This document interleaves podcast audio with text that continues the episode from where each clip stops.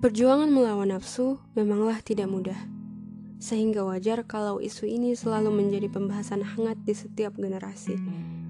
Kita tahu betul bahwa berlebihan dalam mengikuti nafsu hanya akan membawa pada kesengsaraan di dunia dan di akhirat. Apalagi saat nafsu sudah sepenuhnya ditunggangi oleh setan, maka jadilah dia manusia yang paling merugi di dunia dan bahkan merugi pula di akhirat jika sampai akhir hayat dia tidak bertaubat. Ada manusia-manusia beruntung yang berhasil menekan nafsunya dengan iman, tapi ada pula yang malah mengikuti semua keinginan nafsunya sehingga hidupnya berjalan tanpa arah.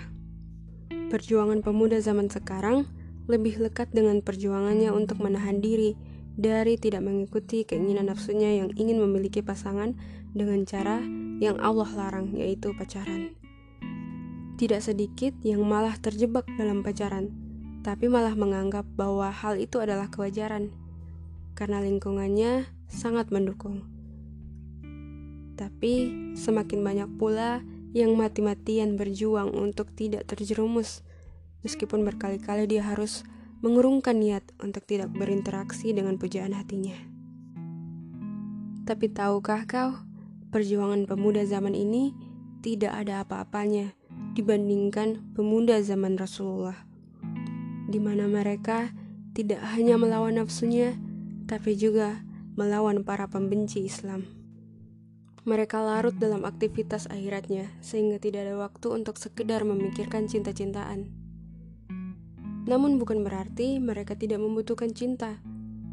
Mereka membutuhkan cinta dan justru keberadaan pendamping bagi mereka adalah salah satu cara untuk melengkapi ketaatan pada Allah. Bukan hanya sekedar untuk melengkapi hari-hari yang sepi, seperti yang dirasakan oleh pemuda zaman sekarang. Apa yang membedakan? Pada kenyataannya, pemuda zaman sekarang terlalu banyak waktu luang yang terbuang sia-sia sehingga Keinginan untuk stalking si dia atau sekedar menyapa lewat pesan singkat semakin tidak terbendung.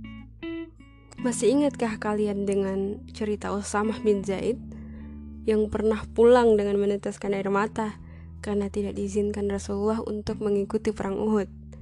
Karena saat itu Usamah masih terlalu kecil dan pada perang Handak Usamah sengaja datang dan berdiri tegak agar terlihat lebih tua dari usianya.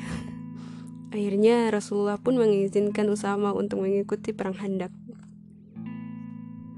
Kemudian ada juga kisah dari Musab bin Umair, seorang pemuda Mekah yang tampan dan hidup berkecukupan.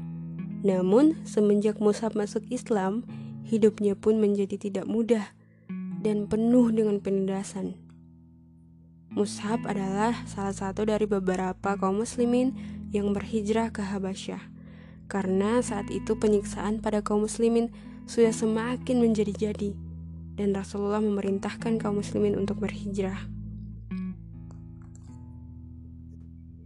Dan juga Musab ini adalah salah satu pembawa bendera kaum muslimin dalam sebuah perang. Bahkan tangan kanannya terputus saat sedang berperang membela Rasulullah. Kemudian ada kisah dari seorang wanita muda yang hidup di zaman Rasulullah, yaitu Aisyah binti Abu Bakar atau istri Rasulullah Shallallahu Alaihi Wasallam.